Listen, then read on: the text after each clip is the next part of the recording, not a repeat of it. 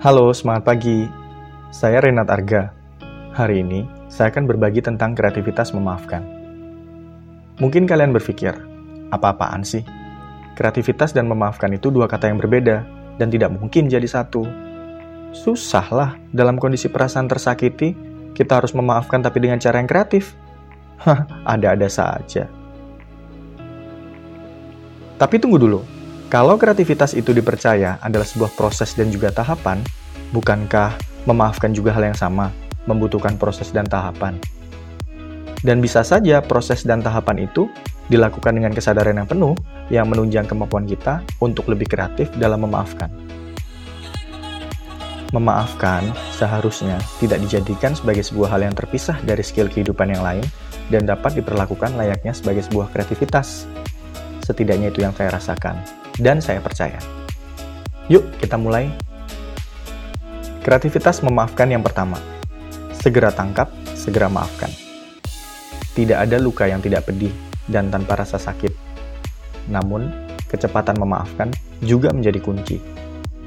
Jika kalian percaya bahwa ide kreatif adalah sesuatu yang harus ditangkap dengan segera, maka ibaratkan memaafkan adalah sebuah ide yang harus kalian tangkap tanpa menundanya.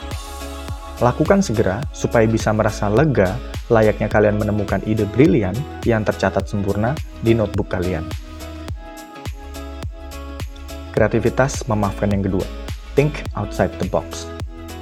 Kegiatan kreatif itu kadang menuntut kita untuk berpikir out of the box.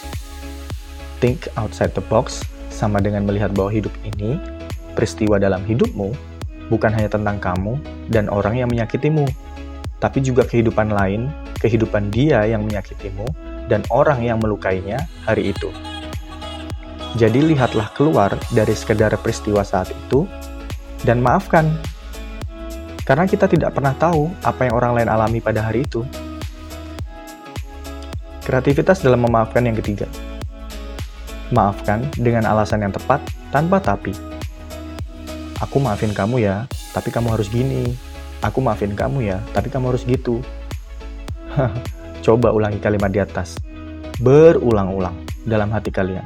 Lalu bayangkan, adakah rasa damai di hati kalian? Ada. Yakin? Saya yakin tidak.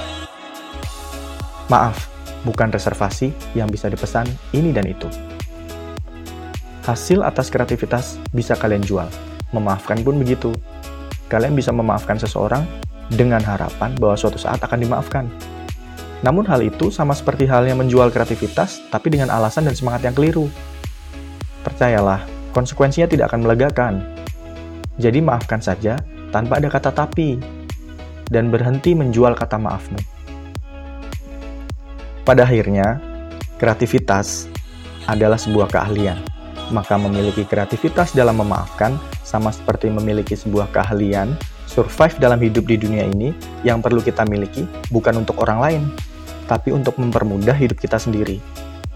Siapa sih yang tidak ingin hidupnya lebih mudah dengan banyak skill di kantong yang siap kapan saja kita gunakan? Jadi kapan lagi kita bisa punya skill mahal yang paling susah dimiliki manusia di zaman modern ini? Memaafkan. Yuk, lebih kreatif dalam memaafkan.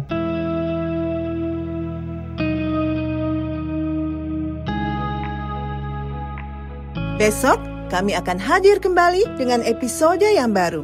Mampir dan dengarkan ya. Karena semua orang bisa menulis dan semua penulis butuh komunitas.